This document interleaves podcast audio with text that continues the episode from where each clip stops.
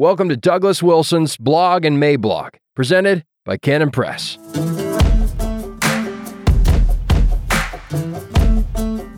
Transactions and Covenants, Wednesday, June 29th, 2022. Dear Darla, one of the hurdles that modern young women have to get over with regard to thinking about marriage is the apparent transactional appearance of it. There's that surface appearance to begin with, and the plausibility of the charges leveled against it by the feminists have seeped into the backs of more than a few minds. That charge is that the patriarchy is simply a highly organized prostitution ring. Now, the first part of this letter is not going to seem like relationship advice at all, but I trust that by the end of it, it should come into focus a bit more. Back in the day, so it is thought, the village chief would buy a bride for his son, and the bride price was three chickens and a cow. The facile assumption is then made that a dowry is simply a financial price that must be paid in order for the chief's son to have access to sex. And how is that not prostitution? I trust you see that the subject is a complicated one, and I trust that you also feel that it can be emotionally charged. Time honored customs, such as the father of the bride walking his daughter down the aisle and quote unquote giving her away, are thought by more traditional Christians to be sweet and all, and everybody in our circle still does it. But how do we answer the hard feminist challenge that there was no quote unquote giving at all? There was a fee. Marriage is just decorated prostitution. But let me be careful. I don't want to rub all your fur the wrong way all at once, and so let me outline the Christian resolution to this dilemma right at the front end, which is the idea of covenant. I will then try to clear up some obvious questions after the fact. Prostitution is obviously a major moral problem, but it is not a moral problem because it includes a financial sexual transaction. It is a problem because of everything that it leaves out. Prostitution is a truncated parody of the marriage covenant, not a complete alternative to marriage. When a man is joined to his wife, the two become one flesh. Genesis 2:24, Matthew 19:5. And when a man is joined to a prostitute, the two become one flesh. 1 Corinthians 6:16. It is not some other thing, but rather a stripped down caricature. Now, a covenant is a solemn bond sovereignly administered with attendant blessings and curses. When it is a marriage covenant, it is a solemn bond that encompasses all of our natural life, all our natural children, all our natural goods, and so on. It does not cover a certain portion of our lives.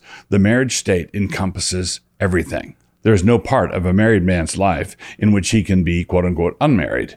It involves all that he is and does. A man's encounter with a prostitute strips away a lifetime of provision and reduces it to a one time cash payment, and in exchange, she renders him sex. The travesty here is everything that is missing.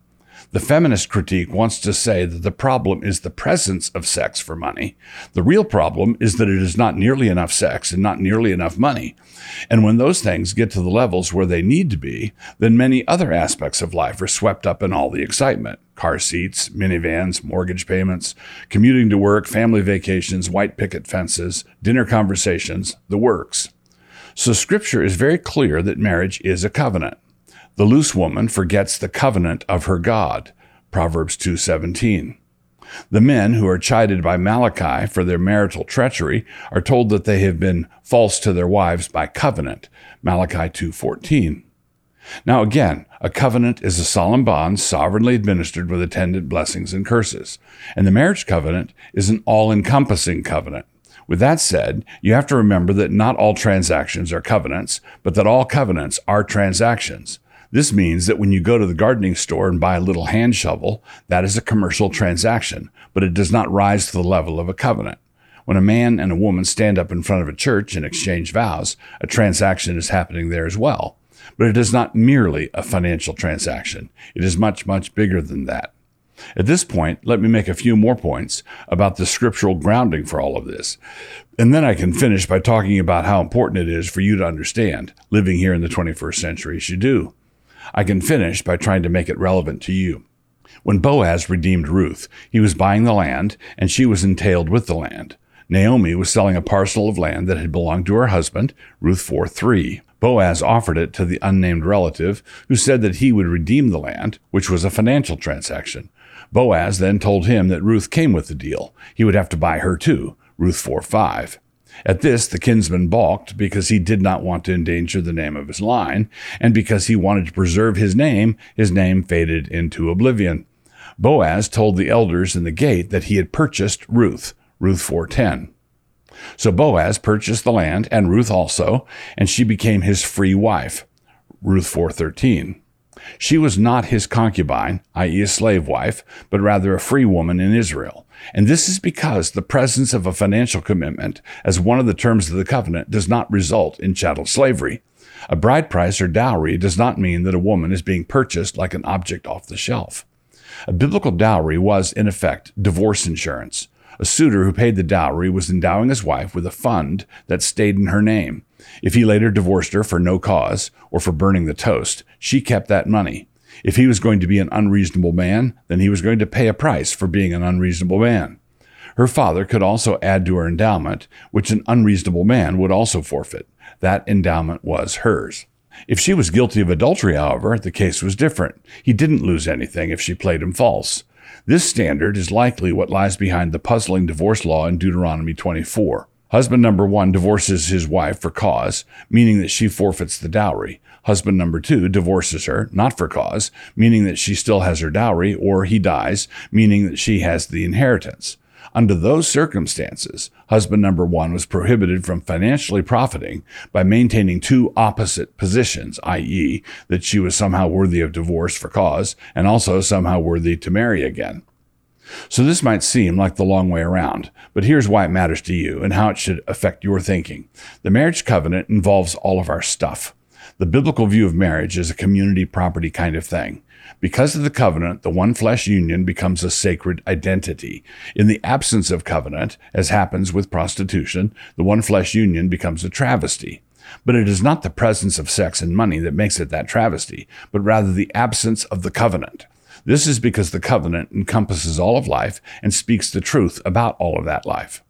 The relationship between a man and a woman, bound by holy matrimony, is not just a matter of their hearts being entwined. Rather, everything is entwined. And because everything is entwined, there must be standards, sanctions, terms, conditions. A covenant has all of those things. So lease agreements, contracts, car rental forms, and marriages do all have certain areas of overlap. But the marriage covenant is the king of them all. When it comes to earthly transactions, none is greater or more profound than marriage. Say a couple of businessmen strike a deal. In six months, one of them will deliver 100 widgets by a certain specified date, and the other guy will pay $1,000 for them. A couple of months later, the two men happen to meet at some social event. In the course of their conversation, they discover that the one guy's widget factory had burned down, such that he can't make them, and the other guy's customer, who was going to market the widgets for him, had canceled his order. Now, in this circumstance, do the two men have the authority to shake hands and call the whole deal off? Yes, because it is their deal. It was their contract. They made it. They can tear it up. They are lords of their own contract. They can do this because it is a lesser contract. Now, suppose you have a married couple married for three years, and in the course of a conversation one evening, they both discover that both of them want out of the marriage. Neither one loves the other one. No kids, no joint property. Divorce would be pretty simple. Do they get to shake hands and call it off? No, they do not. They do not get to do this because they are not the ones who joined together. This is a covenant, not a contract. What God has joined together, let no man separate. Mark 10 9. Now comes the practical part. When romantic or sentimental young girls think that marriage is simply about being soulmates or best friends or anything like that, they are leaving out most of life. Not only so, but they are seeking to have some nebulous feeling of love be the bonding agent. And then, when that feeling is gone or has shifted into a form that they don't recognize, they feel like the marriage is dead. The covenant is like a concrete foundation gray, cold, hard, straight lines everywhere. This is simply the way it is. If you want your house to remain standing, when the concrete trucks drive away, the covenant has been poured. Because the foundation is straight, you can put up all the cushions and curtains of sentiment and emotional attachment if you want to. What you cannot do is heap up cushions, curtains, rugs, pillows, and afghans as a foundation and try to build a straight stud wall on that pile. It won't work as modern divorce rates show.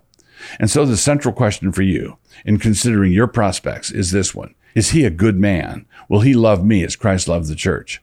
Will he keep covenant? Your uncle, Douglas. Thanks for watching. I wanted to make sure to let you know that season four of Man Rampant this year. For the next few weeks, we'll be posting clips on the Canon Press YouTube channel, but the full interviews are only available on Canon Plus. Check it out at mycanonplus.com slash manrampant. And if you haven't joined up yet, you can get your first month for just 99 cents by using promo code MR99.